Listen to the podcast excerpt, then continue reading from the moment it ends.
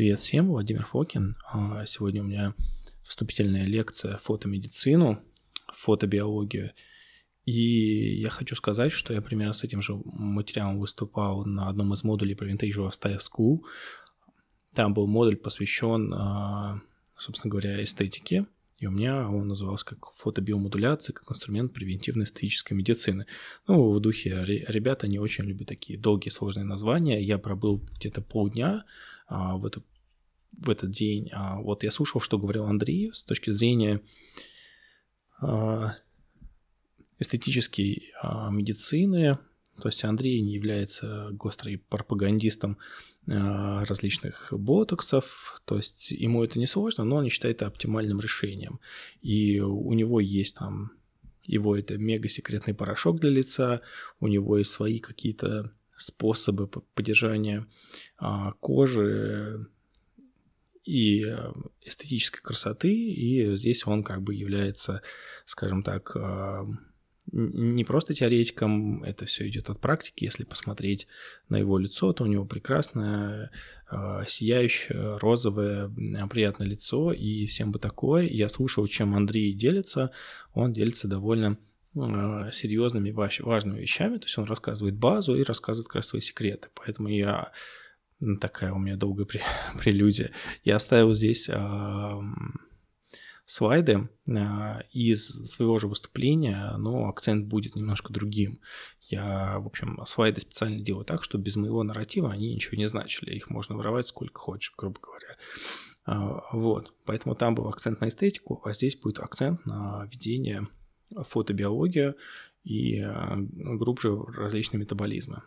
То есть, что у нас сегодня будет? Поговорим про фотобиологию, путь света внутри центральной нервной системы, про какие-то циркадные ритмы дам базу, про метаболические эффекты поговорим, косметологические эффекты и, естественно, практика. Все будет привязано к слайдам, вот, поэтому это был слайд, собственно говоря, 3, 2. Сейчас будет слайд 4, значит, что у нас происходит, как у нас образуются фотоны. Фотоны – это частицы передачи электромагнитного взаимодействия, они образуются внутри Солнца в ходе термоядерной реакции. От ядра до краешка Солнца они проходят от 100 тысяч до миллиона лет. То есть это очень много времени занимает. И важно здесь понимать, что вот в текущем, скажем так, выступлении совершенно не важно, что такое фотосфера, хромосфера. Важно, что уже на выходе мы имеем света определенного спектра. Ну, соответственно, выходят фотоны с разной длиной волны. Если мы посмотрим на 5-й слайд, о чем он вообще говорит? О том, что Солнце излучает энергию определенных спектров, и, в принципе, чем короче волна, тем больше у нее энергии, тем она более и разрушительная, и созидательная. И, она созидательна, на самом деле, она способствует преобразованию энергии. Дальше видите такое колесо, где у нас вливается синий цвет, и он постепенно становится красным. То есть, проделывая некую работу, фотон отдает свою свободную энергию, гипс или потенциальную энергию, и уже, допустим, Земля имитирует совершенно другие спектры. Они, как правило, как вы видите, из ультрафиолетового все превращается в инфракрасное. Сразу скажу, откуда эти слайды. Это лекция Александра Вунша по... фотобиологии, если кто, собственно говоря, их не слушал его, то он обязателен как база фотобиологии. Это самое лучшее, на мой взгляд, что есть даже без книжек, именно в таком насыщенном видеоформате. Значит, у нас 5-й слайд. Нет, даже 6-й, это был 5-й. Если мы дальше как раз посмотрим такой график, как спектр... света, что имитирует Солнце, какие спектры, мы видим, что там большой часть, это там как раз ультрафиолетовый свет, и человек и Земля имитируют спектры от 7,5 до 12 тысяч нанометров, то есть это такое же инфракрасное излучение, и здесь можно найти такое понятие, как thermal waste, по сути, теплопотеря, то есть рассеивание энергии в виде тепла, что как раз характерно для инфракрасных спектров, то есть чем длиннее становится волна, тем меньше из нее энергии можно извлечь, и чем меньше она работы сможет проделать. Все опять о том же. И как же видите, спектры, которые имитирует человек, имитирует Земля, они очень похожи. То есть мы с Землей одним миром азна, в отличие от Солнца. И давайте единственное, что договоримся, я посмотрел здесь в темплейте нет, в общем, обозначения страниц. И чтобы вы не путались, я вам буду говорить не только номер слайда, но и перед этим я буду говорить слово волшебное дальше и читать, буду говорить дальше, буду говорить название слайда.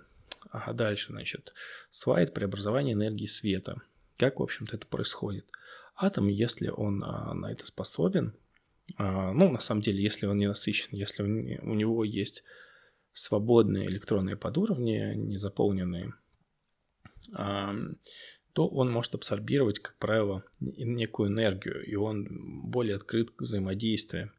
Но в целом, в общем, если атом абсорбирует фотон, это сдвигает электрон от, собственно говоря, от ядра на чуть-чуть подальше, чуть наверх. Это приводит к тому, что атом приходит в возбужденное состояние. Этот электрон очень легко будет реагировать, собственно, с электронами других элементов. И, как вы понимаете, это уже некая химическая реакция может происходить. Ну и дальше сценарий. Либо ничего не произойдет, а атом вернется на более низкую орбиту, так называемый эффект АЖ, или он покинет, собственно говоря, орбиту. И будет электрон и, собственно, ядро, там протон, нейтроны. А также может он прореагировать с другими, собственно говоря, атомами. Что мы здесь видим? Мы видим, в принципе, благодаря этому принципу, тем, как фотоны, по сути говоря, возбуждают электроны, мы видим, что как свет, вот так глубоко и фундаментально влияет, в принципе, на все живое, что у нас есть. И следующий слайд – термодинамика хаоса и порядка. Здесь очень простой дуализм на 8 слайде. Это сдвиг от синего к инфракрасному, к инфракрасным спектрам означает сдвиг от порядка к хаосу, от структуры к функции, от химических связей, потому что, грубо говоря, под ультрафиолеты в полной энергии, и он будет приводить к тому, что материя будет реагировать, материя будет меняться. И термальная энергия означает, что движение уже некой материи, когда все химические процессы прошли. Поэтому такой, на самом деле, глубокий слайд Вунша, несмотря на кажущуюся простоту. 9 слайд – клетка, игровая комната фотонов. Если мы посмотрим с вами, какие части клетки имитируют какие спектры, то ДНК – это, конечно, ультрафиолетовые и синие спектры. А митохондрии – это красные и инфракрасные спектры. Если вы помните, то моржевание, зимний обогрев, в принципе, это уметь заставить свои митохондрии рассеивать больше тепла. Вот, собственно говоря, 10 слайд. Есть, на самом деле, некая загадка. То есть, вот я говорю, вот внутри клетки митохондрии, но вот здесь видите на этом графике, что у нас вглубь нашего организма свет попадает, на 5 миллиметров. То есть на 3 сантиметра проходят какие-то крохи света, и не совсем понятно, как это взаимодействие передается. Точнее, есть уже некие объяснения, в том числе с помощью квантовой физики, но я вряд ли их смогу транслировать. Поэтому, в общем, это формальная некая загадка, но мы знаем, что от света есть системный эффект, поэтому мы предполагаем, что это как-то работает. 11 слайд. Одно из современных предположений, я вот читал ее в книге Хэмблина, которая дальше будет ссылка. Это Майкл Хэмблин, это associate professor, или как это, доцент, я не знаю, из Гарварда и MIT, американского Кембриджа. Он как раз один из в мире лидеров по фотобиомодуляции, так называемой, то есть терапии красным и ближнеинфракрасным спектром, обычно в виде лазеров. Итак, 11 слайд, что вода как хромофор. Что это значит? Вода является диполем. То есть у нее есть отрицательно заряженный полюс, положительно заряженный полюс, у нее есть дипольный момент. На нее можно воздействовать, допустим, белки на нее могут воздействовать некие полипептидные остовы, как это показал Герберт Линг, приводя к ее дополнительной поляризации. Соответственно, у него там все про смесь ионов воды и белков. И у воды много есть разных возбужденных состояний. И, в общем, вода как переносчик, возможный переносчик как раз вот этого, по сути, электромагнитного взаимодействия, ее какие-то колебания. это рассматривается, скажем так, как такая очень смелая, очень осторожная, очень далекая, пока неясная гипотеза. Может быть, какие-то другие, более интересные механизмы. Но давайте на 12-м слайде посмотрим, что такое хромофор. Хромофор – это ненасыщенное соединение. То есть, что значит ненасыщенное? Там есть некие свободные электроны, которые ни с чем не связаны, даже в рамках внутри молекулы. И есть эти... скажем так, молекулы хромофора, точнее, части этой молекулы, они являются фоточувствительными. То есть фотоны могут эти свободные электроны возбуждать и подвигать. И фотоны, как видите на картиночке, часть света поглощает спектр, часть отражает. Поэтому у нас листик зеленый, а метиленовый синий у нас синий. Если мы посмотрим, что это за хромофоры, это и углерод, углеродное соединение, углерод, углерод, азот, углерод, кислород, азот, азот, оксид О2, хиноны, циклические молекулы и, соответственно, вода, то есть все что угодно практически в живом организме. 13-й слайд, теперь посмотрите, что такое нобензольное кольцо, это классический пример хинона, это великолепная ловушка для фотона. Здесь на картиночке три варианта, скелетная формула и вот... две варианты скелетной формулы и вот просто химическая формула. Соответственно, если вы вспомните, какие молекулы у нас с вами являются, обладают этим бензольным кольцом на 14 слайде, вы увидите, что это ароматические аминокислоты. Они абсорбируют, в частности, ультрафиолетовый свет. Соответственно, они могут возбуждаться под действием солнечных лучей и делать усиливать какой-то свой натиск, свою работу. Что такое ароматические аминокислоты? Это аминокислоты, которые легко проникают через липофильные барьеры. Это, в частности, они могут в мозг проникать. Поэтому мы прекрасно видим, что какие-то это триптофан, тирозин, фенилаланин, гистидин.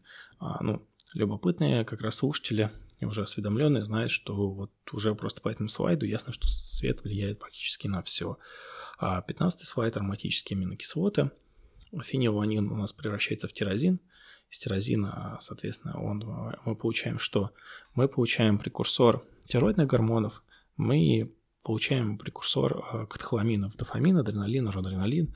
То есть мы уже видим, что свет у нас влияет на нейромедиаторы и на щитовидные гормоны. Триптофан. Триптофан, соответственно, является прекурсором серотонина, мелатонина и всех связанных с ними эндогенных психоделиков. Диметилтриптонин, 5-меодиметилтриптамин, буфатенин, по-моему, диметилсератонин он еще называется, и же с ними все, что у нас в каких-то микроскопических количествах синтезируется внутри, но тоже играет какую-то не всегда понятную так в целом, но какую-то микрогомеопатия какая-то там в количествах, и роль какую-то свою играет. И гистидин. Гистидин является частью, соответственно, гистамина. Гистамин отвечает за кучу важных реакций. Вот здесь на слайде у Вунша приведена эритема, то есть покраснение во время загара. Тут же приведена уракановая кислота. Она такой природный ультрафиолетовый фильтр, чтобы мы не обгорели на солнышке. 16-й слайд. Стероидный гормонный свет. Соответственно, здесь что изображено? У нас 7-дигидрохолестерин, и мы видим, что на его производные витамин D и сам холестерин, и как следствие на все половые гормоны, это кортизол, тестостерон, прогестерон, эстрадиол, и потом производные кортикостероидов из холестерона, то есть из холестерина получаем стероидные гормоны и, кортикостероиды, извините, и половые гормоны, да. На все это можно воздействовать с помощью света. То есть это уже такая фундаментальная фотоэндокринологический... Я специально сделал фотоэндокринологический крен, потому что нейроэндокринология сейчас самый горячий пирожок. Я хотел показать, что этот пирожок без света не работает. 17-й слайд. Про опиомеланокартин. Тут еще это такая довольно большая белковая молекула, связанные с гипоталамусом, гипофизом, кожей и так далее. То есть из нее, если разрезать на куски, тут первый, как видите, в левом верху на картиночке, это будет меланоцит, стимулирующий гормон ГАНА, альфа и бета, на протяжении всей длины. Соответственно, это влияние на либидо, сердечно-сосудистую систему, голод. Собственно, эти POMC нейроны гипоталамуса контролируют голод. На бета-эндорфины, соответственно, это ощущение более аналитический эффект, эффект тоже на настроение.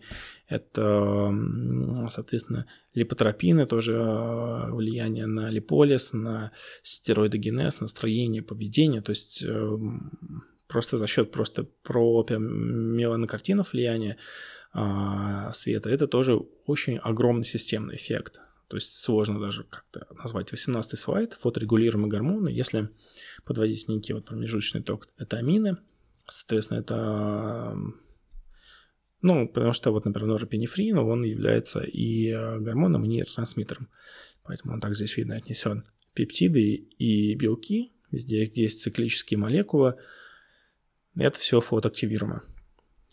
И стероиды, половые гормоны. Ну, стероиды в целом, то есть и половые гормоны, и кортикостероиды. Так, что не забыл? Кортикоиды, точнее, лучше. Просто я чуть-чуть путал с названием. Кортизол, его производные. И себя поправил на всякий случай. Извините, что была неточность. И, в общем-то, витамин D тоже фоточувствительный, они только происходят на солнце. На 19-м слайде вывод. Свет – это мощный внешний сигнал, позволяющий нашему организму оптимизировать свою функцию под циркадные ритмы. Давайте промежуточные выводы на 20-м слайде. Все живые организмы на Земле можно считать творениями света в совершенно буквальном смысле, потому что я вам показал, как свет из ничего, из более простых элементов приходит к тому, что создаются более сложные. А за это он дает силу волны.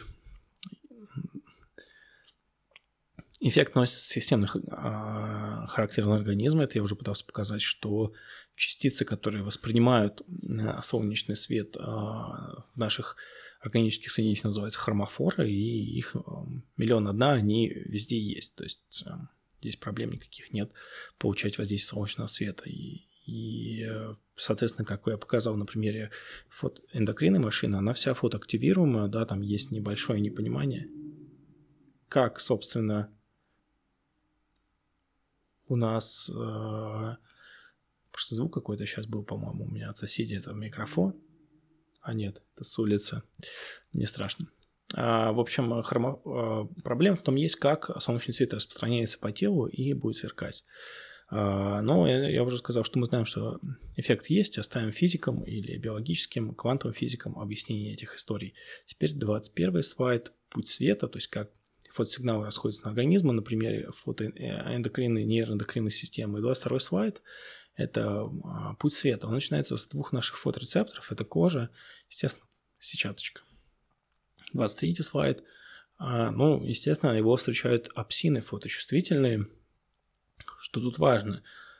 Что мелатонин, который регенерирует сетчатку, он производится в самой сетчатке. Именно поэтому экзогенный мелатонин подавляет синтез не просто своего мелатонина, он подавляет... Почему он вредит сетчатке? На этот счет, как вред экзогенного мелатонина, больше всего исследований. Именно потому, что мелатонин, который генерирует апсины сетчатки, он вырабатывается на месте, и экзоген мелатонин его подавляет. Об этом был прошлый подкаст. 24 слайд, то есть, соответственно, путь света, как у нас сигнал распространяется по центральной нервной системе. Кстати, по рисункам вы видите, что я специально подобрал, скажем так, рисунки более древние. Это из 70-х книг, это из книги Холовича. Здесь не важно, как нам попадает там изображение, у нас визуальная кора и проекция этого изображения, это не так важно.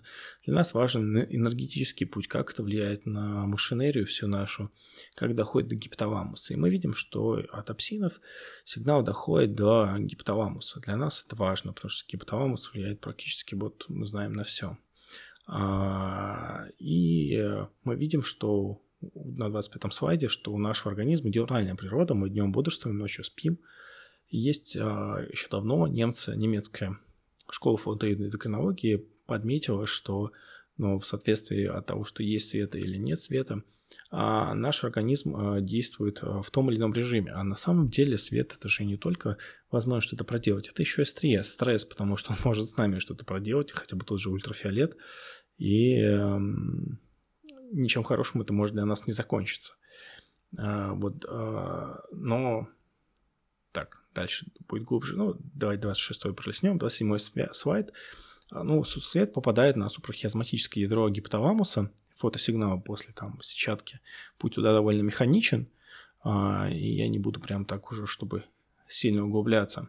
Что здесь стоит отметить, что, допустим, расположение эпифиза, шишковидной железы и гипофиза, оно противоположно. То есть гипофиз у нас спереди, шишковидная железа сзади. Это строение нам уже может говорить о том, что, скажем так, роль эпифиза и гипофиза, она противоположна. Вот, и 28 слайд, он как раз вот это подчеркивает, что у нас супрахиазматическое ядро гипоталамуса и гипофиз рядышком. И, как помните, гипоталамус, гипофиз – это там основные гормональные оси, это половые гормоны, щитовидные гормоны, стрессовые гормоны, гормон роста. И, как вы видите, наш фоторе ядро, которое отвечает за получение этих сигналов циркадных, супрахиазматическое ядро, оно прямо близко к гипофизу. Оно влияет, соответственно, на всю гормоналку как минимум. 29-й слайд, очень интересный слайд здесь у Вунша. Мы видим, какой длинный путь от супрахиазматического ядра до эпифиза и от эпифиза до супрахиазматического ядра гипоталамуса.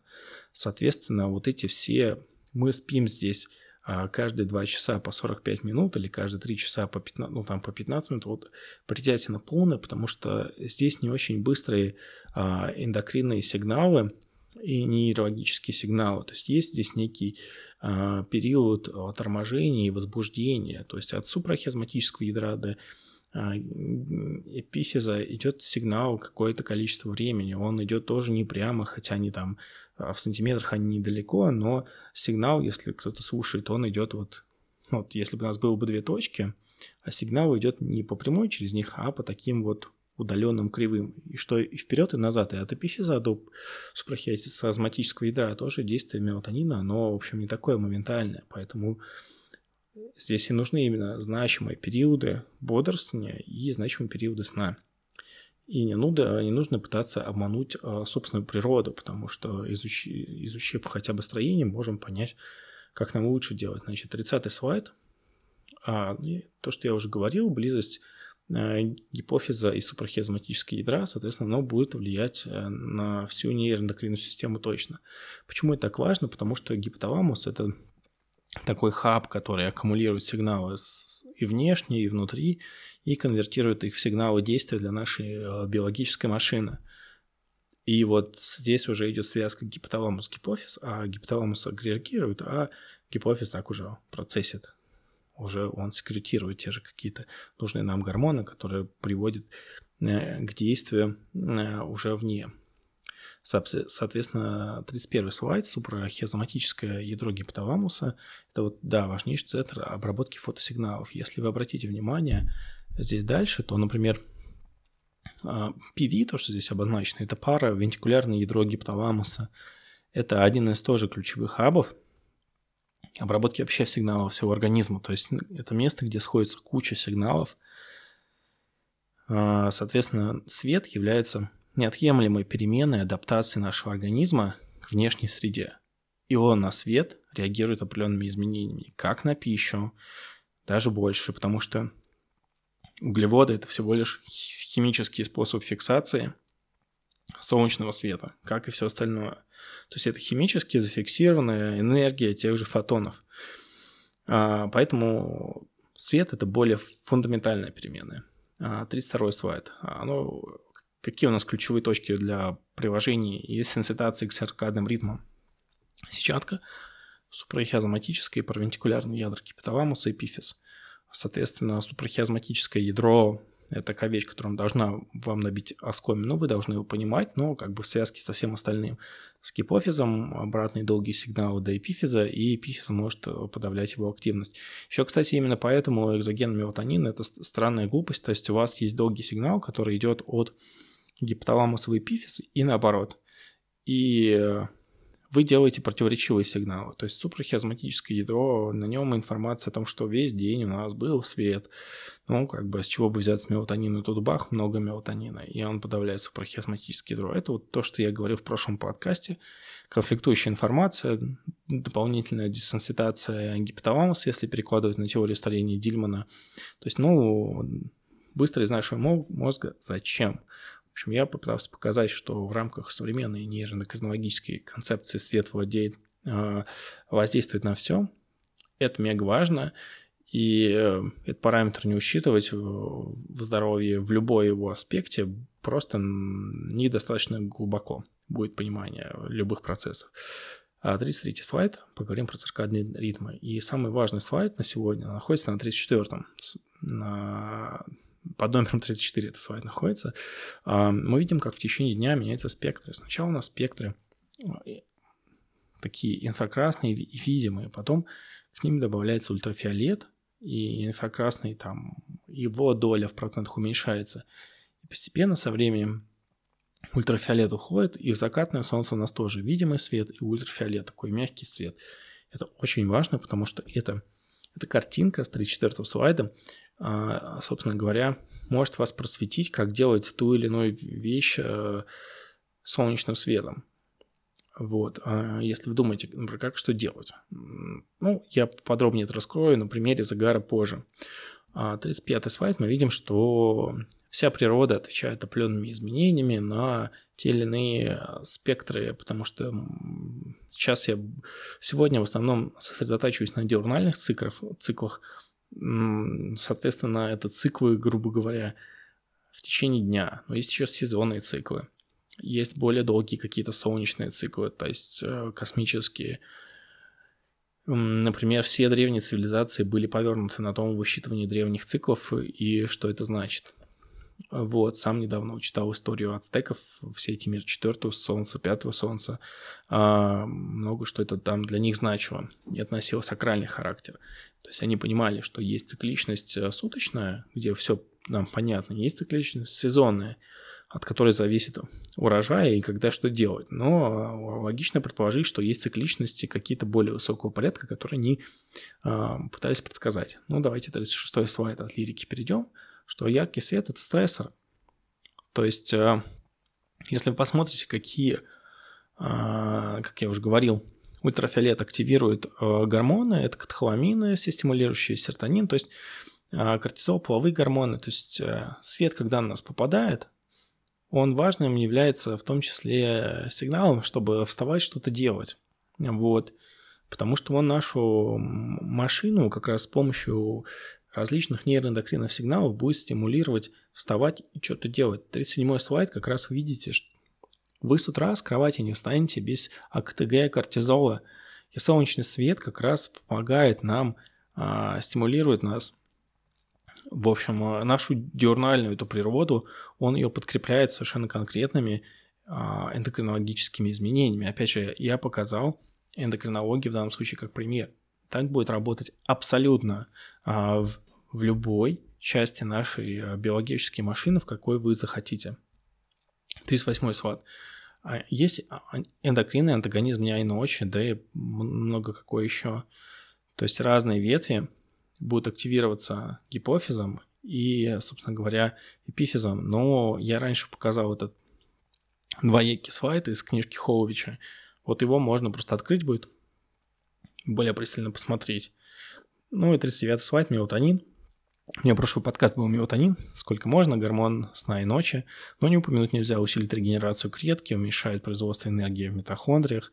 Тормозит, конечно, нас ночью, что мы восстанавливались. Мощные антиоксиданты, ингибиторы ароматазы, критически важен для клеточного иммунитета и функции филоочковой железы. Соответственно, для Т-клеточного иммунитета, даже так скажем. Потому что гуморальный иммунитет тоже можно натянуть, как, в принципе, клеточный. Ключевая молекула хронобиологической адаптации.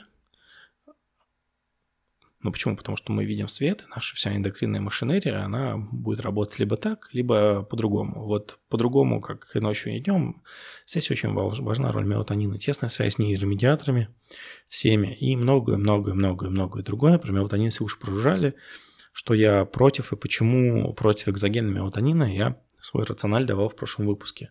Соответственно, 40-й слайд – это проблемы источников света современных, что в Солнце очень большой красный, инфракрасный спектр исторически, а сейчас во всех светодиодных лампах мы видим синий спектр, а он никак не сбалансирован красным, долгим красным и инфракрасным спектром, и красным и ближним инфракрасным.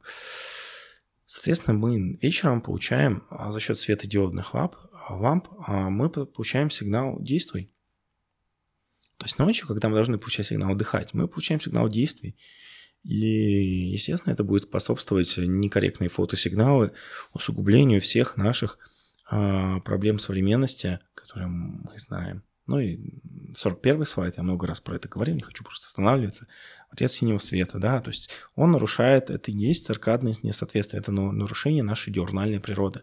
Вечером нам нужен мелатонин восстанавливаться, а днем нам нужен яркий свет. Многие любят пробуждаться, допустим, включается яркий свет, и пробуждаться мне это не нужно, потому что, если стимулируешь симпатическую систему, ты вышел поработать, вот она у тебя прекрасно постимулирована. И, соответственно, выводы, какие можно сделать. Гормональная машинерия человека живет в диурнальных циркадных ритмах. На 42-м слайде. Ключевой гормон восстановления – это мелатонин. Синий спектр вечером блокирует выработку мелатонина и приводит к ряду других проблем. Но что он оказывает стимулирующее очень действие. Поэтому перейдем к метаболическим эффектам. 43-й слайд, 44-й слайд. Здесь я просто вношу шутливый термин, как циркадный волшебник. Есть волшебная книга Холовича. Влияние перцепции окулярного света, и прямо я как плохо перевожу, на метаболизм у человека и животных. Это книжка 70-х годов, но я здесь буду показывать на его примерах, что за это время мы просто забываем это искусство, как если вы посмотрите. Я просто недавно, надеюсь, никого из слушателей не обижу, я, допустим, смотрел фотографии средневековых иранских мечетей, насколько, грубо говоря, там с точки зрения мозаики, то, как попадающий свет, он был совершенно какой-то определенный важный. И я уверен, что это там не случайно, и что они с помощью света пытались модулировать восприятие людей и создать более полноценного, более одухотворенного, более понимающего высшее и более стремящегося к Богу человека, скажем так. А сейчас это кажется абсолютно забытым искусством. То есть, если мы смотрим какие-нибудь пирамиды майя или большие комплекс пирамид в Гизе, мы не понимаем, зачем они все это выравнивали там, с точки зрения астрономии и так далее, и так далее. Или там Гюльбеки-Тепе, который 12 тысяч лет назад, там, еще вот якобы эпоха до христианского сотворения мира, вот комплекс в Турции тоже он создан... Храмовый комплекс тоже он связан с астрономией, солнцем, как типа... Поэтому что можно сказать? Можно сказать, что человечество всю жизнь понимало критичную важность солнечного света. Мы сначала с изобретением и переходом медицины в царство маленьких молекул. Потому что раньше врач не мог себе, грубо говоря, и пациент сказать, что вот я буду принимать эту таблетку, все будет у меня хорошо. Такой возможности не было. Нужно было смотреть шире. Сейчас есть лекарства, инъекционные, маленькие таблетки, и они там огромный прогресс дали. И вот эти вещи, как казалось бы, банальные, очевидные, вот, например, для меня с точки зрения солнечного света, они стали уходить на какой-то второй, третий план, непонятно с чего, а потом возникают проблемы от незнания. Давайте пойдем опять от лирики, которую я люблю, конкретики. 45-й слайд. Прямо из этой книжки будут фотографии сняты на телефон. Значит ли это, что дефицит света – это гипопитуитаризм? Вот здесь, если посмотрите на рисунок, то здесь чем больше, грубо говоря, как можно сравнить эффект света?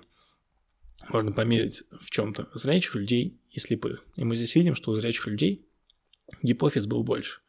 То есть, если у вас неправильно, я не просто так привожу опять гипофиз, если у вас что-то не так в соединении света, то у вас нейроэндокринная система нормально работать не будет. Как пример, вот гормон роста на 46-м слайде, что даже если под коленочку себе посветить синим светом на ночь, то у вас гормон роста, его выработка будет нарушаться. Поэтому, если вы ночью сидите там в очочках, то вот какие-нибудь очки блиблокера, это прям обязательно. Вот, я их сейчас надеваю, чтобы у меня цвет передачи не портился. Но вот запишу подкаст и сразу одену. 47-й слайд. собственно, экскреции, жидкости и слепота. Такой есть немецкий какой-то Болхар-тест. Не знаю, что это, но я прочитал. Соответственно, он говорит, пациенты зрячие, слепые пьют воду, через 4 часа писают, слепые писают меньше, а потом ночью еще там через 12 часов, когда ночь, тоже они опять писают, встают, и зрячие, получается, писают меньше, чем слепые ночью уже.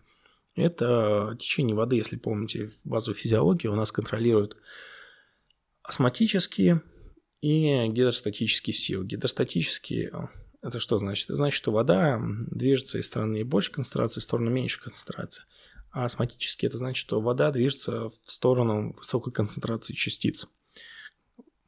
Грубо говоря, что такое осмоз? Вот это весь осмоз. То есть движение воды в сторону более высокой концентрации частиц. Это особо никто, кроме Герберта Линга, внятно пока не объяснил. И то он это объяснил применительно к живым организмам. То есть он объяснил онкотические силы движения воды в сторону большей концентрации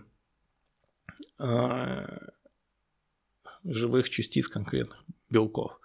Соответственно, 48-й слайд, цвет и биохимия крови. Мы видим, что, в принципе, есть значимые статистические отличия и в холестерине, он у слепых больше, и в мочевой кислоты, и в мочевине они больше. И...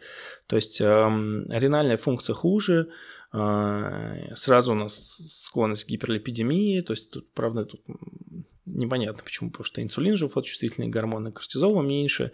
Но это, кстати, вот не обязательно плохо, потому что кортизол-то он и нужен, он... может привести к хронической усталости, если он очень низкий.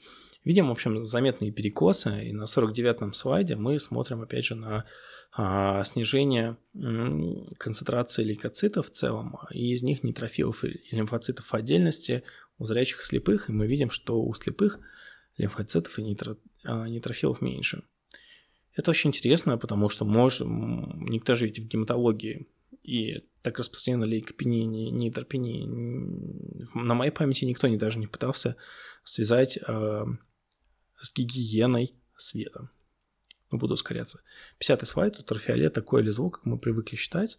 Ну вот, например, как я показывал, что ферритин давно как-то спорил, даже как-то были... Первый раз, когда я это говорил, это воспринималось в штыки. Ферритин удерживает железо гидростатически, как мы знаем. И под воздействием ультрафиолета или ультрафиолетового и кислорода, собственно говоря, ферритин освобождает железо. Есть, например, известная всем постпартум послеродовая анемия. Когда девушка лежит в больнице, там анемия, все ужасно, не знает, что делать, потом она выходит, начинает с ребеночком с коляской гулять, воздух косолнышко, и все хорошо. Или бывает, например, у девушки какая-то легкая форма анемии, она съездит, отдохнет на море, и все у нее будет, в общем, ее анализы меняются нормальные.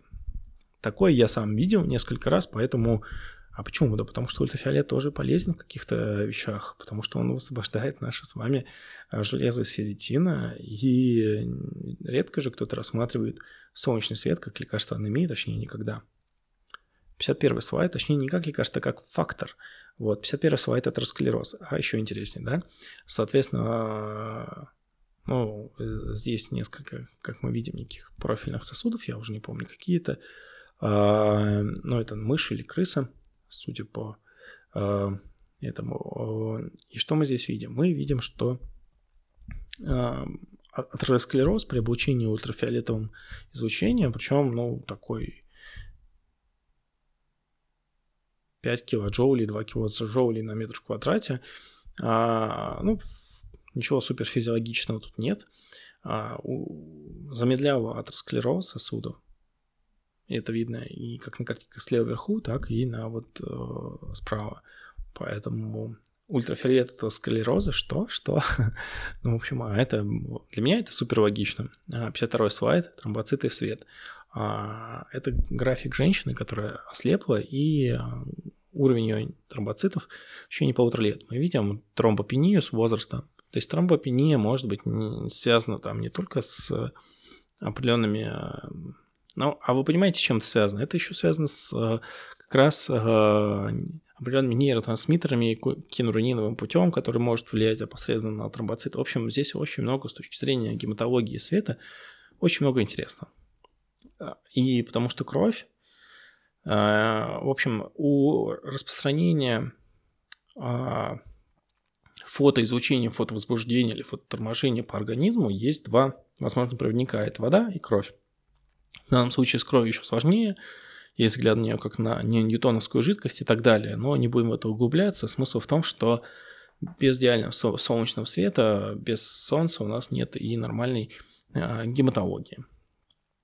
А вопрос для вас, как для слушателей, для таких циркадных волшебников, начинающих и не очень. Терапия красным и ближним инфракрасным светом при анемии. Каких результатов ждать? Но не торопитесь со светом. Это не базовый вопрос, это вопрос на то, чтобы вы подумали. 54-й слайд. Свет как первая линия защиты от синдрома Жильбера. Именно так. Это я показывал на себе. У меня уже есть там мой на текущий момент самый популярный подкаст с кучей там какими-то тысячами сумасшедшими прослушиваниями, что я никогда в жизни не ожидал. И, соответственно, я там говорил, что я считаю, как человек с синдромом Жильбера, что этим не особо, не стоит по нему особо париться, но там есть некоторые полезные вещи, которые нужно знать. Одна из них – то, что фенобарбитал, для меня это неприемлемо, это грубое вмешательство в нейротрансмиттер мозга, в гамма-рецепторы. Он портит сон, он делает человека более агрессивным, и вообще не очень он хорош. И можно просто посгорать или сходить в солярий, и билирубин упадет, если его нужно отпустить быстро, то ничего лучше солярия нет, не нужен фенобарбитал. В принципе, детям, новорожденным с гипербилирубинемией это и делают. Если помните, был какой-то ужасный случай, когда ребенок сгорелся в такой фотокамере очень-очень давно, когда-то, вот несколько лет назад, и кого-то там то ли судили, то ли не судили. Аутоиммунный гипотиреоз и свет, 55-й слайд, это вообще два бомбических исследования Хофлинга, вы их найдите на PubMed, если вам нужно. Здесь что? Здесь в течение 270 дней были улучшения показателей антитела от ЭТГ и от ЭТ-ПО. При том, что на фоне снижения левотироксина, то есть каким-то людям его отменили, но в среднем где-то снижение было на 50-70-100 миллиграмм, вот, ой, простите, микрограмм. И, соответственно, чем дольше люди... то есть были улучшения на фоне снижения левотироксина. У левотироксина есть известные всем побочки там, вроде как дефицитов некоторых витаминов группы В и прочее. Всем хорошо известные. Поэтому там вообще такой заместительной терапии именно щитовидной у нас его назначают тоже как МНТМС, как мелатонин, не стесняются, хотя у нас Т3 уже нет комбинированных препаратов, нет натуральных тироидов, но есть солнечный свет. И смотрите, 56-й слайд тоже Хофлинг. В том числе васкуляризация щитовидки улучшалась в плане того, что там была гиперваскуляризация, но вы знаете, все эти узелочки, в том числе на УЗИ видно на щитовидке. И эта ситуация драматично улучшалась при воздействии лазером ближнего инфракрасного спектра 810 нанометров. Это как раз как мы на лампочках себе берем примерно. Поэтому, если есть вопрос с щитовидкой, почему бы не облучаться ей? Это требует, видите, то, что называется dedication и commitment. То есть нужно принять решение и через год трекать результат. И очень многие вещи в нашей жизни на ближних дистанциях не видны. Например, какой-нибудь из БАДов острогал. Вот он в короткую он вообще не виден, в длинную, да, через несколько месяцев. И нужно иметь дисциплину для того, чтобы эти вещи продолжать делать. 57-й слайд. Но и без глюкозы картина не была бы полной. Здесь люди, которые были в темноте, и люди, которые нормально жили. Пунктиром. Видите, у них инсулин, он не скачет, а у слепых он сначала задрался, а потом упал вниз. И задранный инсулин не очень хорошо, и совсем низкий инсулин тоже плохо, когда он задранный, это типа в сторону метаболического синдрома движения, когда он слишком низкий, у нас тут совсем не будет. Вот. Поэтому это же инсулин и анаболический гормон, нам нужно расти мышцы и прочее, поэтому инсулин – фоточувствительный гормон, и давайте на 58-м слайде поговорим, что это значит. Вот про что я уже набил оскомину, и те, кто со мной общаются, должны это уж точно знать, что глюкоза является химическим способом фиксации солнечной энергии солнечного света. Есть циркадные сезонные ритмы. Можно просто посмотреть, что взять себе график цветения, точнее, не цветения, а график, какие есть сейчас сезонные овощи, фрукты. Вот их ешьте. Если их нет, то у нас всегда есть мох и жир. То есть вот вся моя диета, она построена в целом по этому принципу. Конечно, я там тоже себе разрешаю факапить диету, могу объесться сладким, но в целом я придерживаюсь такой диеты, что летом я себе позволяю больше. Но здесь не только в лете дело, здесь играет география, время суток, время года. То есть летом, если я буду где-нибудь, не знаю, в той же хотя бы банальной Италии, Испании, я буду есть пиццу и колу ведрами каждый день, со мной ничего не будет. Вот проверено, я ни на грамм не пополнею, даже без всякого моря. А если я также буду себе позволять есть в Москве, я сразу буду пухнуть. И в Москве мне очень серьезно приходится следить за диетой.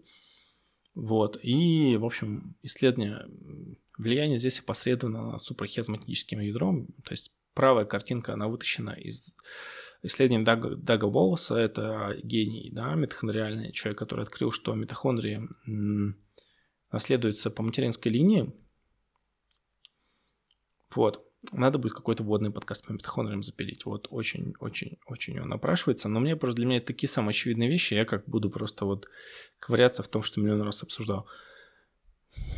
Ну и, соответственно, зимний период, когда нет сезонных углеводов, вы можете переключать свой метаболизм как какую-то ось, чтобы вы за зимний период теряли 30% веса, а летом ее набирали. И будут такие как бы сезонные циклы, не будет никаких диких перекосов, и все будет равновешно. Поэтому я про кетогенность только зимой и не очень долго. Я сначала думал входить в кето, грубо говоря, всегда, когда ночь длиннее дня, но для меня это слишком долго, там уже появляются сильные отрицательные эффекты. Но вот так вот пару месяцев для меня вполне комфортно в году посидеть в кето, очень позволяет контролировать аппетит. Вот в прошлом году не сидел и начал вот полнеть. То есть я поднялся своих там привычных 83, 85, 86, ну идеально, наверное, 85, 86, меньше я очень худым выгляжу, у меня рост 83, если что.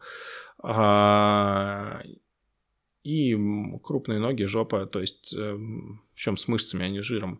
Поэтому там 83 я совсем уже как узник смотрюсь.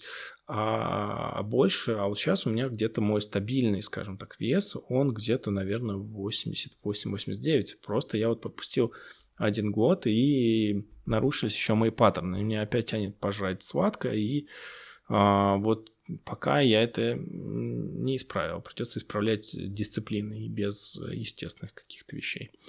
Вот я к тому, что, резюмируя 58-й слайд, ваша диета тоже должна поддержать в себе циркадную информацию. Какой сейчас период года? Почему вы это едите? Когда мы едим какое мясо? Когда мы едим какие овощи? Вот если вы там занимаетесь диетологией, своей или профессиональной, и вы не учитываете, как отличить профан от профессионала, у профессионала всегда будет учитывать фактор солнечного света, потому что, извините, но еда – это просто, как я уже сказал, это химический способ фиксации на Земле солнечного света, растениями, в частности, которые придумали, начали синтезировать эту глюкозу. Точнее, не то, что не начали синтезировать, из которых мы ее получаем, вот так будет точнее. Поэтому любая диетология, она может быть только циркадной диетологией. Вот. А все остальное – это уже настройки более низкого уровня. На верхнем уровне – это все про солнце. 59-й слайд. Конечно, будем мериться тестикулами. И здесь вот яички утят, и их облучали разными спектрами в течение, сколько сейчас я посмотрю, в течение 29 дней, почти месяца. И мы видим, что при красном свете 707 нанометров тестикулы были самые большие. Я, кстати, себе пробовал светить на шары, но это очень неудобно. То есть нужна довольно большая обстановка и очень спокойно, чтобы никто вам не залез, потому что там есть еще один эффект, и я его как раз на клеточных эффектах дальше покажу. Значит, вывод какой? Любые метаболические гормональные проблемы интервенции должны включать в себя циркадный фактор. Все, что касается здоровья, должно включать циркадный фактор. Если не включает, картина неполная. Вот, все. 61-й слайд – клеточные эффекты. 62-й слайд.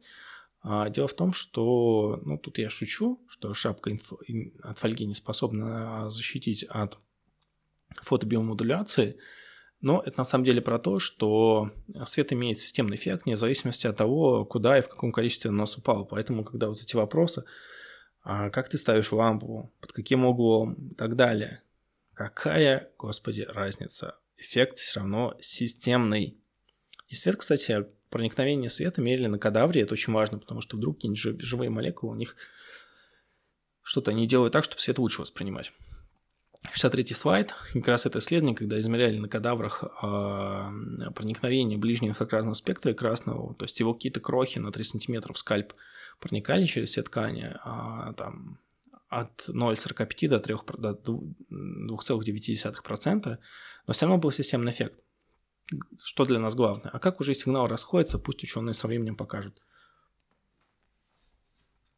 64-й слайд. Бифазный эффект. Фотоэффект поддержан принципом Арнта Шульца. То есть это важно ответить с точки зрения безопасности. То есть если мы слишком близко будем к Солнцу, мы тю-тю. То есть какой принцип Арнта Шульца? Это небольшое количество стимулирует, дает положительный эффект. Большое количество подавляет, имеет негативный эффект. Чрезмерное количество смертельно. Ну как вот умеренный загар будет противодействовать атеросклерозу, анемии чрезмерной будет там, способствовать раку, усиливать фотоскорение кожи. А если слишком много ультрафиолетового света, нас просто тю-тю убьет. 65-й слайд. Значит, активация комплекса 4 митохондрии. И это просто вот самое главное, что когда говорят митохондриальные эффекты красного ближнего инфракрасного спектра. В общем, 4-й цитохром блокируется оксидом азота под действием ультрафиолетовых лучей. Причем оксид азота ковалентно, то есть ковалентное соединение – это очень мощное, когда как раз обмениваются свободными электронами, то есть оксид азота куда-то размещает свой свободный электрон, и другая молекула размещает свой свободный электрон оксида азота. И это получается очень, это самая плотная связка в биохимии, то есть ковалентное присоединение самое мощное. И вот красный инфракрасный свет спасает, в общем, от этого, то есть и восстанавливает митохондриальная респирация.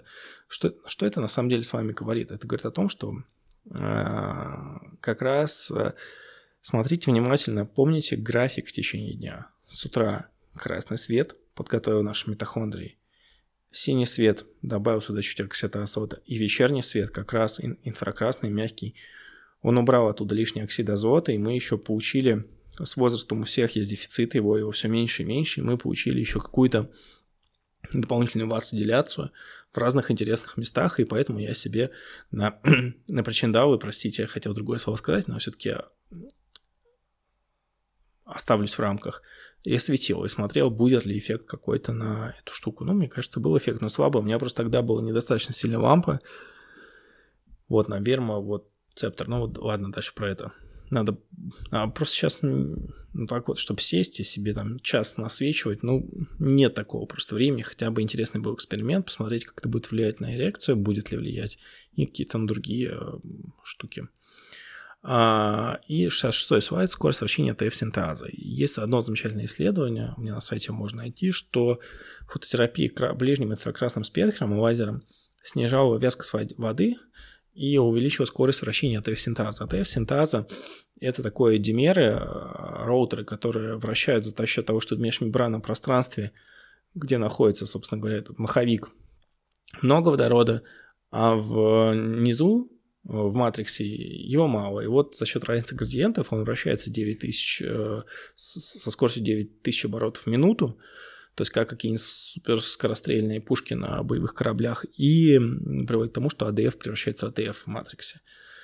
Суть до дела. Ну и водород вращается за счет того, что из большего в меньшее перетекает и вращает этот, собственно говоря, димера ТФ-синтаза, и скорость вращения увеличится под красным инфракрасным спектром, ближним инфракрасным. Соответственно, это напрямую влияние на...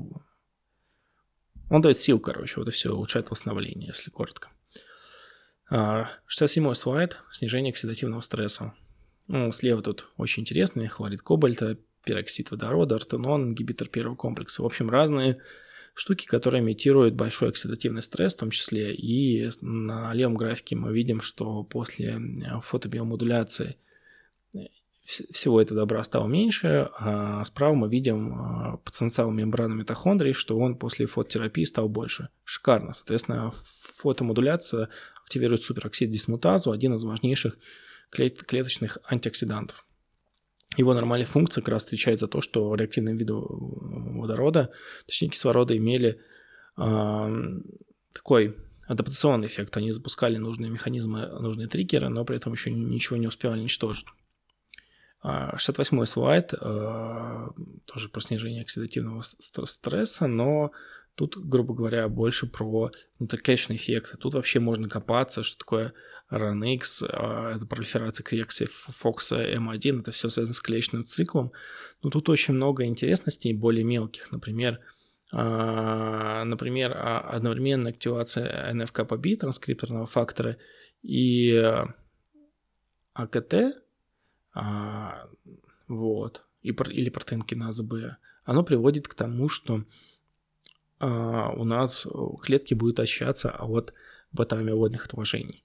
То есть, в принципе, я такой чисто неврологическую часть не касался, но потенциал применения красного спектра с точки зрения еще возрастной демиелинации, возрастного снижения нейротрофных факторов, нейровоспаления какого-то, отложения бета-амилоида, это все сюда. Вот давайте проснем эти два слайда, там я что-то расписал, но даже антигипоксантов получается. Но единственное, что тут важно помнить, что свет все-таки он имеет эффект за счет гармезиса, он все-таки вреден, так как он – это энергия космоса, которая может нас уничтожить, просто в небольших количествах он вызывает адаптации, а в больших нас просто убьет. Давайте куда перелистнем. 71-й слайд. Вот про это я и говорил, что усиление лимфодренажа, снижение отеков, улучшение церебральной оксигенации, пролиферация, собственно говоря, прекурсоров нейронов и стволовых клеток, симпатогенез, нейротрофные факторы, фактор роста нерва, NT3 и нейротрофный фактор мозга, больше супероксид дисматазы и так далее, и так далее. То есть нейроны должны жить вечно, участвовать в своих цепях, и все у них должно быть зашибись. И мозг должен хорошо питаться, и не должно быть эксайтотоксичности. Единственное, что здесь нет на этом фото, совершенно точно будет противодействовать отложению бета-амилоида в мозгу, поэтому типа маст вообще как антиэйдж, такой мягкий, ничего не требующий, лампы красного и инфракрасного света обязательно. Но помните, они просто имитируют нам вечерний закат, при условии того, что у нас сейчас всех светодиодные лампы и с довольно узким спектром, где этого света не хватает. Поэтому мы себе ставим мощные красные, инфракрасные панели, и хоть как-то это компенсируем, это сразу будет отражаться как минимум на уровне восстановления энергии. А остальное это уже оно долгосрочное. И простите. Дело в том, что люди будут комплаентны этой терапии, этому, точнее не терапия, а интервенция в свою жизнь, что значит комплаент, они будут ее продолжать и исследовать. Почему? Потому что они сразу будут видеть, что их уровень сил улучшился, все прекрасно, заколосилось, зашибись. Фототерапия, неврологические расстройства, 72-й слайд, я это уже все перечислил, но единственное, что можно сказать еще влияние на иммунную систему, что свет будет красный, инфракрасный будет иметь легчайший эффект иммунодепрессанта, будет уменьшать количество интерлейкина-1-бета, это фактор некроза опухоли альфа, меньше интерлейкина-6 и больше противовоспалительного TGF-бета-1. Раньше его называли фактор некроза опухоли бета, но потом, чтобы не путать, его немножечко переименовали. Вот. В общем, крутая штука. И что здесь можно почитать? 73-й слайд. А это, собственно говоря, сам Майкл Хэмблин. Это новая книжка «Фотобиомодуляция мозг». Это, ну, как я уже сказал, это вполне реальный гарвардский доцент, работающий в Массачусетс General Hospital. Ну, правда, там не так все основные больницы. Я думаю, Массачусетс укомплектованы выпускниками Гарварда, что довольно занятно. 74-й слайд. В общем, единственное, что я хочу здесь заметить по 73-му еще слайду, что мы говорим с вами только про один спектр, которым мы компенсируем недостаток утреннего, вечернего избытка красного и инфракрасного спектра. Вот так вот. Поэтому лампу можно использовать и с утра, и вечером. И с утра она будет бодрить, а вечером она будет помогать. Утром она будет помогать снижать стресс, а вечером она будет помогать готовить нас к фазе отдыха. Но если вы вспомните 34-й слайд, где дневное изменение спектра света было, должны это все понять. Давайте смотреть 75-й слайд. История, в общем, в 20 веке фотомиомодуляция, уже не говоря про древние времена и, значит, сакральное значение света. Финсенс, был такой Ханс Финсен, это человек, получил Нобелевскую премию в 2003 году за то, что он научился лечить туберкулезный дерматоз, или как это называется, лупус вулгарис, туберкулезную волчанку на лице. Такая очень некрасивая бабочка туберкулезная, хуже гораздо, чем волчаночная, то есть от системной аутоиммунной волчанки. Собственно, тогда не было антибиотиков. Это 1903 год, это до Флеминга, до пенициллина. И Финсен лечил это все с помощью солнечного света. Если вы посмотрите на 75-й слайд, там есть эта замечательная девушка, которая слева, она не смотрит даже в камеру, и настолько вот плохо у нее обезображено лицо, и справа у нее все прилично. То есть, судя по вот фото, ну да, видно, как будто бы ее нос немножко вот все-таки был искажен, но в целом мы видим, что ее лицо чисто прекрасное, и вот да, пусть это там, может быть, качество там не супер это, но не видно у нее никаких серьезных поражений лица, что для текущей косметологии, как это так, считалось бы практически чудом. Это 1903 год, и за это дали Нобелевскую премию. Что это означает? Это означает, что Финсен показал, что солнечный свет проникает в кожу, б, он может иметь антибактериальный эффект, и в, он может иметь репарирующий эффект. То есть это потрясающе, и это все уже было, то есть это не какая-то там, я не говорю не про какие-то маргинальные вещи, за это Нобелевские время давали еще в 1903 год. Павлов получил в 1904 году Нобелевскую премию. Поэтому это скорее классика медицины, которую мы решили, что мы слишком умные, и можно про нее забыть.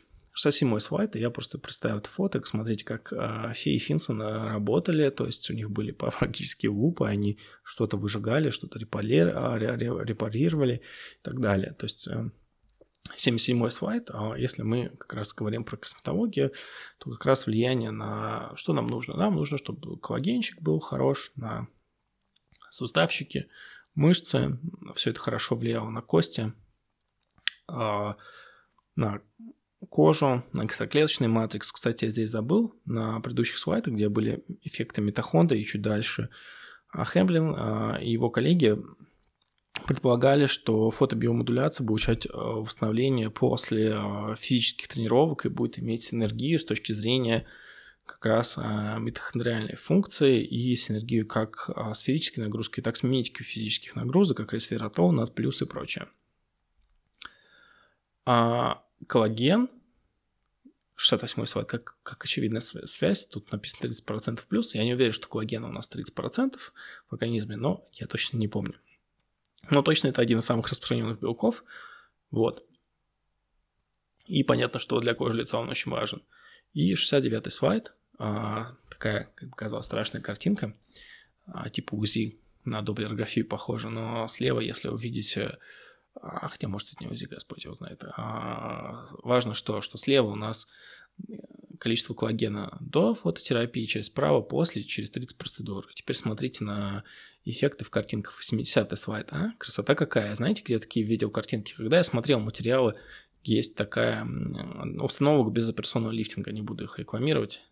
Вот, есть различные дорогие процедуры безоперационного лифтинга. Тут всего лишь фототерапия. У нас есть, собственно говоря, эффект, ну, сравнимый с этим. Может, чуть-чуть похуже, но все равно красота красивая. 81-й слайд. Тоже разглаживаются, вот видите, морщины на лбу. Тоже эффект очень сильный, без ботокса и пептидных миметиков действий ботокса. Красота. 72-й слайд – это загар. Ну, соответственно, то, что я вам уже говорил, вспоминайте опять слайд с течением дня. То есть утро подготавливает как нас к ультрафиолету, и вечер у нас последствия ультрафиолета уже решает. Если вы понимаете просто этот график на 34-м слайде, как меняется спектр в течение дня, вы уже знаете, как вам нужно правильно загорать. Нужно встать пораньше и облучиться инфракрасным мягким солнечным светом. Это позволит вам дольше находиться на полуденном солнце вечером тоже на закатном солнце находиться, это тоже вас еще дополнительно восстановит. То есть вот этот мягкий утренний вечерний загар, без всяких, естественно, подмазок, он для вас на пляже будет самым важным. Вот. А ультрафиолет вы вынесете столько, сколько вам позволит ваша кожа и количество меланина в ней. Моя кожа, например, белая, тонкая, особо не может себе позволить, но благодаря этим вещам я могу довольно долго находиться, ну, плюс астаксантин. Но я астаксантин, спасибо тут Диме Захарову, он меня к этому приучил. Сразу отвечу, ем биоастин, опять же, по совету Димы, я его ем ведрами. То есть я ем где-то по 36-48 миллиграмм, я покупаю капсулы по 12. Короче, я обычно ем 36 миллиграмм перед утренним загаром и 24 перед вечерним, где-то за час, за полтора. А загар, я не могу сказать, как Дима говорит, лучше липнет, но у меня просто кожа белая такая, она липнет к ней краснота, то есть, но я себе гораздо дольше могу позволить находиться без подмазок, то есть я, в принципе, могу подмазками пользоваться только в тех случаях, если я куда-то путешествую с открытой кожей, и мне тогда уже приходится намазаться, потому что подмазки тоже, в принципе, не оптимальное решение. Нельзя сказать, что это назначенное зло, но это не оптимальное решение. И вот с помощью как раз соблюдения вот принципа того, что с утра нужно себя подготовить, вечером себя нужно репарировать, плюс простые штуки вроде астаксантина позволяет мне, в общем, спокойно загорать без подмазок. Даже вот последние 2 раза я загорал, не обгорел. Но, опять же, я знаю свои пределы. Я не пытаюсь себя строить суперкрутого. 83-й слайд. Я уже говорил, что синий свет будет рождать реактивный, больше реактивов кислорода, потому что он просто более реактивный. А инфракрасный свет будет мягкий, ближний инфракрасный. Нам это все репарировать. То есть он не совсем инфракрасный, у него еще есть какая-то энергия, он не имеет такого выраженного теплового эффекта, у него нет вообще теплового эффекта. Ну и 84-й слайд, это не очень по картинке понятно, но смысл в том, что коллаген повреждался меньше, если при одинаковом воздействии ультрафиолета, если были предварительные ласки у кожи в виде красного ближнего инфракрасного спектра. 85-й слайд – это небольшая затравочка на будущее, что у света есть, в общем, много эффектов. И дальше я сейчас пытаюсь как раз заполнить application и пытаюсь заинролиться в одно международное сообщество по свету и вам изучить этот материал более глубоко и его подготовить. Соответственно, использование света в дерматологии не ограничивается красным и инфракрасным светом. Например, актиновая терапия. Что такое актин? Это некие тоже заживляющие белки, очень наши важные. Например, мы можем, допустим, действие ТБ-500, пептида, который тоже действует через актин, усилить с помощью солярия. Просто вот, ну ладно, окей, это B500 допинг, но если мы говорим, фиг поймаешь, правда, такой допинг, я не очень понимаю, как его так можно поймать. Это просто пептид, он разлагается довольно быстро на другие вещи. Вот, соответственно, можно довольно быстро предупредить и на пару часов разминувшись с ВАДой, и ничего уже не будет, мне кажется. Вот, хотя я не уверен, может, там супер дорогие какие-то вещи. Но смысл в том, что этот слайд, он чисто как скорее затравка. То есть будет больше спектров, больше влияний, и даже если мы говорим про красный, ближний красный, инфракрасный спектр, ими стоит не ограничиваться, просто ими мы компенсируем недостаток этих спектров, которые есть в свете, есть в лампах накаливания, но их нет в светодиодных лампах. 86-й слайд. Улучшение диффузии питательных веществ. Тоже как раз лампа воздействует на воду. Это приводит к тому, что питательные вещества лучше проходят в ткани, и улучшается снабжение подкожных слоев, в том числе экстраклеточного матрикса и прочего-прочего, разными питательными веществами. Что это значит, например, в реальной жизни, как простой элемент? 87-й слайд, то есть мы берем какую-то маску, которая называется коллаген, гиалурон, то, что называется you name it, и 88-й слайд, ложимся под панель. Мы получаем фототерапию, и мы получаем гораздо лучшее проникновение всех этих вкусняшек себе глубоко в кожу.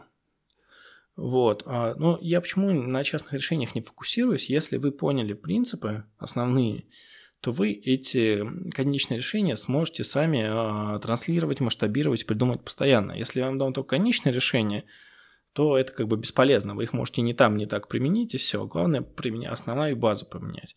Значит, 89-й, что у нас для дерматологии нашей может означать красный инфракрасный спектр. Он восстанавливает коллаген кожи, улучшается оксигенация ткани, улучшенная диффузия, транспорт нутриентов в ткани, противовоспалительный эффект. И, ну, коллагеназы в том числе подавляет регуляторные ММП-9, ММП-2 и прочее, которые коллаген разрушают. И нет теплового эффекта, это условно безопасно, сложно переоблучиться, по крайней мере, теми вещами, о которых я буду говорить дальше. Значит, 90-й слайд практика и 91-й слайд – это блюблокеры. Самые наши рабочие блюблокеры – это UX Blue Light Blocking Computer Glasses. Они были тестированы в исследованиях. У нас даже вот в моем чате Евгений приводил ту ссылку, которую я приводил несколько лет назад на одном из форумов. Собственно говоря, эти очки стоят 3 копейки, они стоят 9-10 баксов на Amazon. Если покупать балк, то есть по 9, там по 6-12 штук, я в прошлом году дарил очень много, то будет еще гораздо меньше, но будет долларов 6. Единственное, что с Amazon будет дорогая доставка, но UVX компания в России есть, но конкретно этой модели нет, потому что я связывался, у меня были у Кости Саблина были какие-то родственные связи на UVX, на эту компанию, и они сказали, что у них нифига нет. Чем хороши эти очки? Они дешевые, у них закрыты боковины, они долговечные, их можно только чуть-чуть поцарапать, но на блокирующий эффект, ну, покрытие, ну, можно чуть поцарапать, да, но на эффект блокирования никого все равно будет блокировать. И в исследованиях эти очки показывали, что они прекрасно работают. Минус, они совершенно не модные, страшные. Вот, ну, не знаю, я, конечно, беру такие, потому что соотношение цена-качество побить невозможно. 92-й слайд. Сейчас многие производители очков говорят, что у них глаза это блюблокеры, это все, как правило, фигня, потому что вы берете эти очки и просто смотрите через них на синий свет. Если он все еще существует, хоть в каких-то оттенках синего, не темно-зеленый, оранжевый, то это все обман, скажем так, и маркетинг. Вот. И что мы... Есть, короче, такая Brain Power Incorporated, 92-й слайд, да? У нее есть свои краски. Они тинт покрытие, ну, тинт, короче. То есть покрытие именно как красочное покрытие. У них есть два цвета. Это BPI 500 и BPI 550. То есть это длинные спектры, ниже которого все отрезается напрочь. Соответственно, это оранжевый и такие красные линзы. Соответственно, длина волны меньше этого будет отрезана. Можно взять любые очки из пластика CR39, это самый распространенный среди очков. В Штатах уже во многих магазинах можно это покрытие нанести, именно эта компания. Это будет стоить там $100-200, в России кто делает, не знаю. Ну, в общем, единственное, что ваши очки также будут работать, но у них будет засвет с боковин, и мне это неудобно, потому что с боков, ну вот, когда свет проникает, он смотрится еще ярче и резче, но все равно эффект этих очков будет положительный. Для того же ночной работы, как у Димы Захаров рассказывал на третьем моем подкасте. 93-й слайд. Есть такой Ричард Хенслер, это очень известный, там дедушке уже до 90 лет, он еще могучий величав. Он является... У него сайт есть lowbluelights.com. Он проводил эти исследования еще, что там... Медсестры, которые работают в ночную смену, чаще болеют от онкологии и миллион других вещей. И смысл в том, про Хенслера, что он, скажем так, у него есть базовая информация вся на сайте, и у него есть еще, когда мы ночью встаем, соответственно, если мы идем писать и включаем обычную лампу, если мы боимся там что-то писать, то мы бьем очень сильно себе по гормональным циклам диурнальным, которые у нас есть, поэтому ночью мы встаем, можно у него купить, у Хенслера, соответственно, все эти фонарики, ночники. Если у вас есть маленькие дети, купите себе ночник как раз такого янтарного, как написано Amber, света, то есть спектра без синего света. Почему я рекомендую в данном случае Хенслера, потому что ему можно доверять. То есть, если у него написано, значит, это так. Вот. В общем, Хенслер красавчик, у него много доступного материала, у него есть книжка на сайте его, она очень доступна, очень простая, там именно вот про Blue-White Hazards, то есть риски инспекторов синего спектра вечером, все расписано, и у него можно купить какие-то лампы под различные цоколи, европейские, американские, светильники, которые могут быть вам полезны. Это вещи супер будут все долговечные, один раз купите и забыть.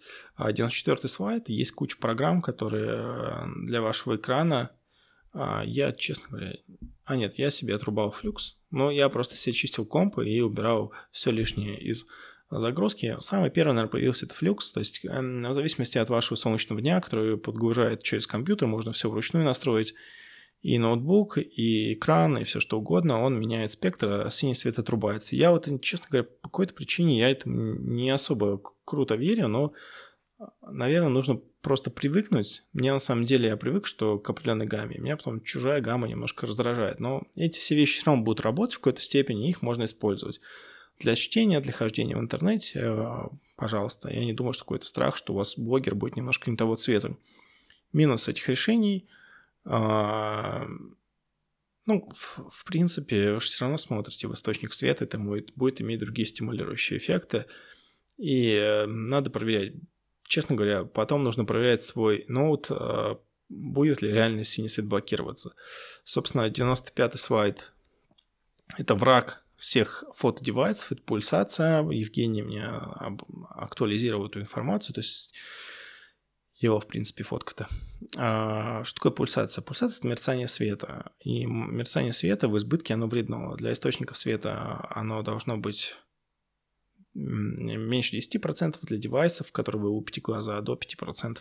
И чем больше мощность в ваттах осветительного прибора, тем более нездоровы эти пульсации. Собственно говоря, как Евгений сказал, что китайцы часто в блок питания кладут лишь 30% конденсаторов, и, в общем, история такая, что чем мощнее лампа, тем больше шанс мерцания и пульсации. Как это противодействовать? Можно, опять же, спасибо Евгению, буквально вчера рассказал у нас в чате, можно купить очки-сварщики, которые большую часть просто света блокируют, оставляя там 5-10% вообще всего света, тем самым снижая вообще все эти вопросы мерцаний практически в ноль. А как можно проверить мерцание? Можно включить камеру на slow motion, и дальше расскажу, как это делать правильно. Просто включить, например, тоже ваш iPhone на slow motion и смотреть. Если оно будет, то значит это дом. Если говорить про лампы, то по опыту моего чата 24 ватта безопасно. Лучше купить много ватт 24, лампы 24 ватт, чем купить там одну 50. Ну, вы по деньгам, конечно, выиграете, как будет 50, но с точки зрения здоровья я бы там не такие деньги, с которых я бы мелочился. Собственно, вред пульсирующей пульсации света. 96-й слайд. Ну что у нас? У нас глаза устают. Я, например, делал эксперимент. У меня вот китайская есть панель 300-ваттная. У нее пульсация 60%. Дичь дикая. Как я говорил, должна быть меньше 10%. Я лупил в нее глаза час. Точнее, не глаза, она у меня сбоку стояла. У меня следующий день, целый день болела голова, и энергии было слишком мало. То есть, у меня голова не болит никогда, и энергии у меня всегда слишком много. То есть, башка работала хуже по всем показателям, была хуже концентрация, было меньше ментальных сил и прочее. То есть, вред пульсации, вплоть до привета эпилепсии, я вот в это верю, данные все есть. Ну, в общем, во всех нормативах, в ГОСТах строительных, по-моему, или как это называется, там эти нормативные документы, в общем, пульсация тоже фигурирует, но по факту всем плевать. 97-й слайд. В общем, можно снимать на слоумо, это, опять же, от Евгения фотография, для него пасхалка. Вот, возможно, он не будет слушать, поэтому не так страшно. Собственно говоря, часто, кстати, у меня в подкастах есть пасхалки для тех, от кого я получил какую-то информацию. Это прям не то, что пасхалка, это просто слово топор, но иногда бывают такие небольшие пасхалочки, и люди видят, мне приятно, мой способ сказать им спасибо за ту ценность, которую они для меня создали, ту ценную информацию. Собственно говоря, это пульсометр-люксометр, вы можете купить профессиональный пульсометр, выключить свет, включить ваш источник света, на него навести и посмотреть. Вот как вот панелька 60 Вт, по ней видно, что она трэшовая. Вот. Можно, кстати, дома проверить все освещение, опять же, по совету Евгения, поменять на источники света, даже светодиоды, которые не пульсируют, и уже будет счастье. Девайсы 98 Вт, 99. Первое, что я купил, это был септор Медовайт. Просто я был фанат септора. У меня дома, ну, там есть биоптрон, я им, правда, много лет не пользуюсь. Есть, собственно говоря, есть посуда септоровская. Мне, короче, эта марка нравится, швейцарская, да, она там дорогая и так далее. Этот девайс, это дорогой и бесполезный, но, ну, как он не бесполезный, просто он стоит 450 евро сейчас. Я покупал, по-моему, дешевле. Его плюс в том, что он портативный, что в нем нужный спектр есть, что у него встроенный таймер. Он портативный, я его просто, например, выключал свет и вешал в ванной и под ним мылся. Собственно говоря, он энергии тратит мало, собственно, но поэтому он не особо мощный, но вот его мощность, она находится в физиологическом режиме, который как раз по исследованиям 1 джоуль, 1,6 джоулей на сантиметр квадратный, от одного был какой-то эффект, который нам нужен. То есть, в принципе, им можно пользоваться, эффект у него есть, восстановление улучшает, но, конечно, с лампой на следующем 100-м слайде это не сравнится. И это вот наше основное орудие фототерапии, которым мы компенсируем недостаток солнечного света утром и вечером. Это эта лампа. Она продается лучше всего покупать на eBay.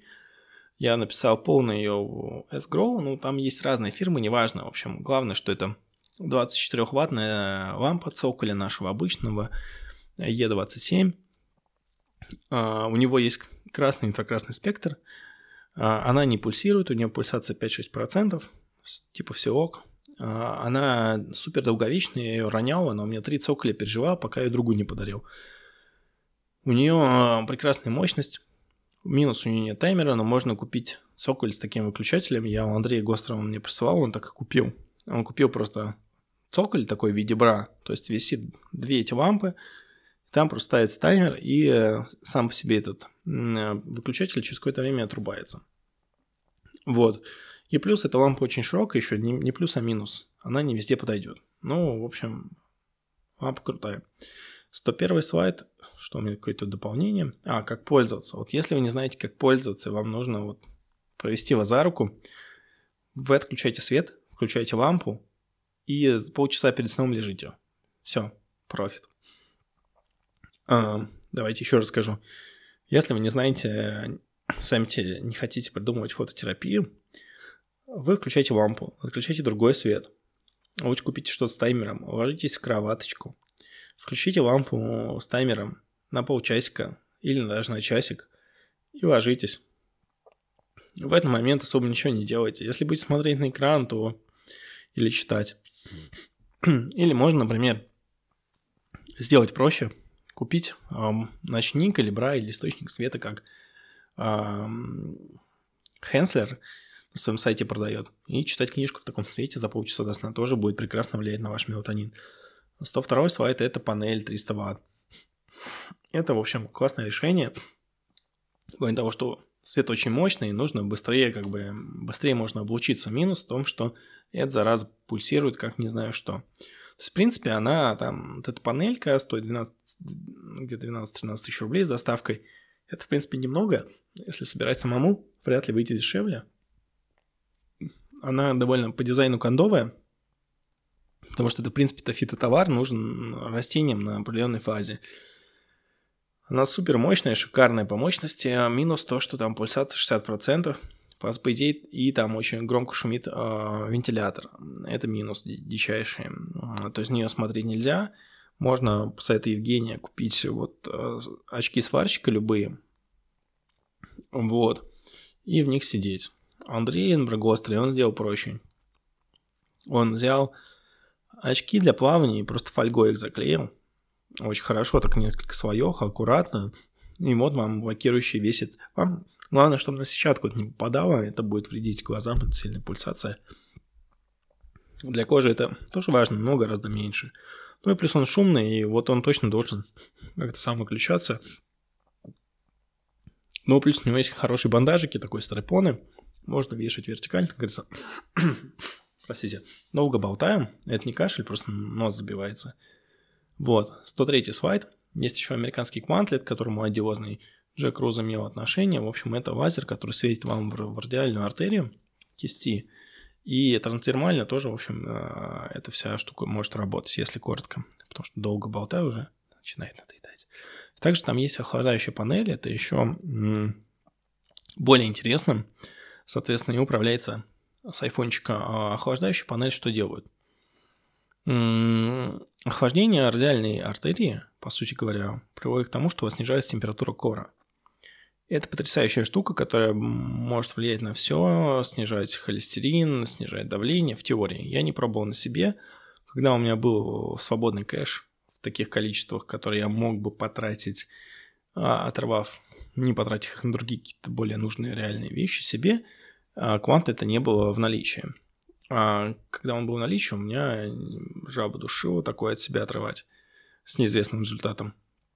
И, поэтому я его не попробовал и, наверное, не попробую. 104-й слайд – это китайский брат Quantlet, потому что Китай-то производился в Китае. Естественно, китайцы придумали что-то свое. Он супер кондовый. Единственное, что прикольно, это вот такие носовые насадки. Но у китайцев есть все что угодно. Интерректальные, интравагинальные, какие угодно уже насадки, куда угодно. Это же китайцы. В плане диверсификации и различных предложений вам купить – это все что угодно. Собственно, они декларируют все эти магические свойства, что Quantlet, только еще менее аккуратные кондовы, стоят не 750 баксов, а 300 баксов. Ну, я пробовать даже не буду, супер как-то он кондов выглядит. И плюс стандартная история, что говорят, что товары с Алиэкспресса или eBay могут работать года 3. В России есть внутривенное лазерное освещение крови. Он будет влиять на реологические и кислородно-транспортные показатели.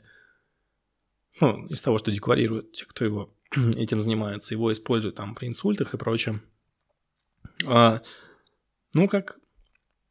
нет?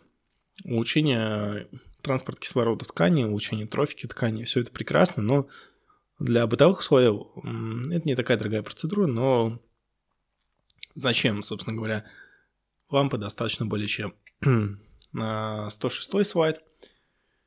Нет, 106-й слайда не будет. Я тут несколько слайдов просто отру, они не нужны. Так, давайте сразу перейдем то, что у меня 108, а у вас будет 106 слайд. Это враги циркадного волшебника. Это солнечные очки. А вам на сетчатку должны даже летом попадать ультрафиолетовые лучи. Опять же говорю, у здорового человека, вне каких заболеваний, вне рекомендаций офтальмолога, вам попадает инфракрасный спектр, ультрафиолетовый спектр. Все должно быть взвешенно и гармонично. Просто солнечные очки на текущий момент – это навязанный модный девайс, чаще всего неоправданный. То есть, если вы водители, вы вводите, понятно, что там солнце, может быть, на дороге большой враг в плане того, что может давать вам нормально видеть дорогу. Тогда вы одеваете очки. И, соответственно, все подмазки, даже такие вот крутые подмазки Сайхерба, они тоже являются неоптимальным решением, потому что вы все эти спектры должны получать. Можно готовить свою кожу по-разному. Опять же, я говорю для тех людей, у которых нет никаких дерматологических патологий и нет окулярных патологий. Я говорю про здоровых людей.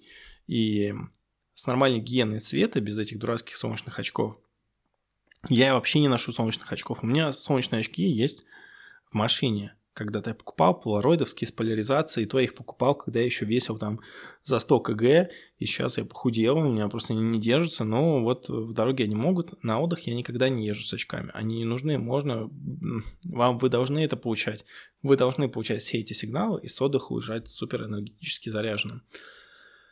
Ну и какие у нас сегодня выводы будут с вами? А выводы-то очень простые, что...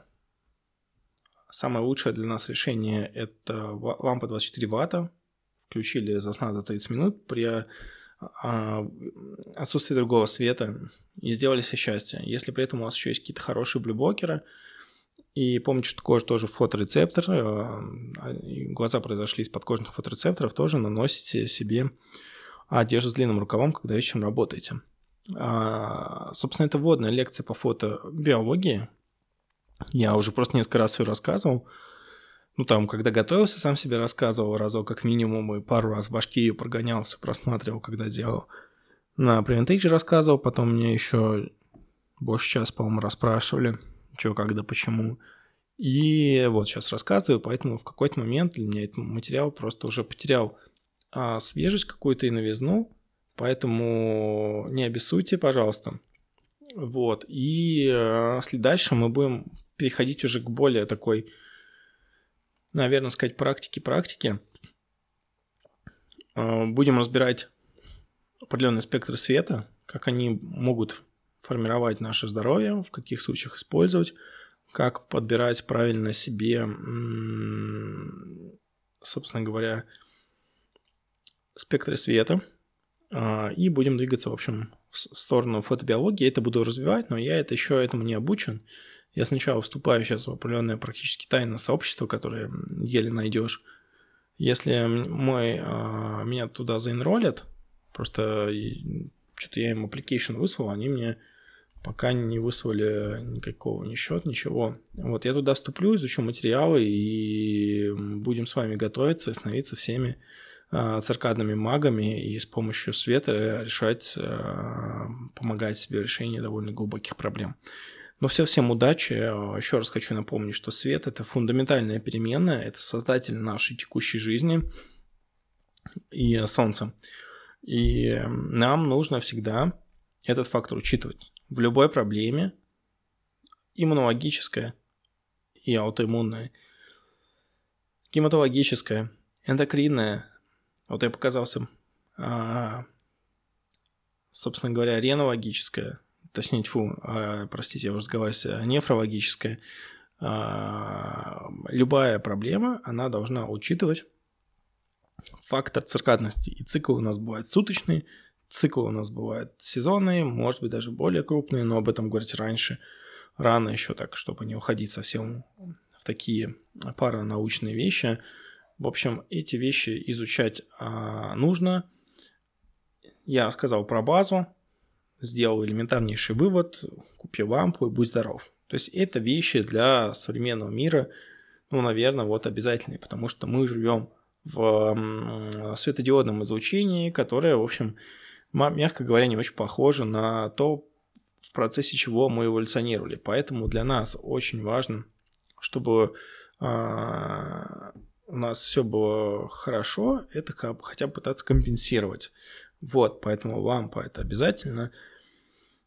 Тема масштабная, изучайте. Может быть, вам сложно будет воспринимать лекцию на 100 слайдов, которая должна говориться очно по подкасту, но вы хотя бы послушайте, что-то отложится, тем более выводы вроде бы несложные. Ну все, всем спасибо. Еще раз будем возвращаться к моей любимой теме и дальше ее развивать. Спасибо.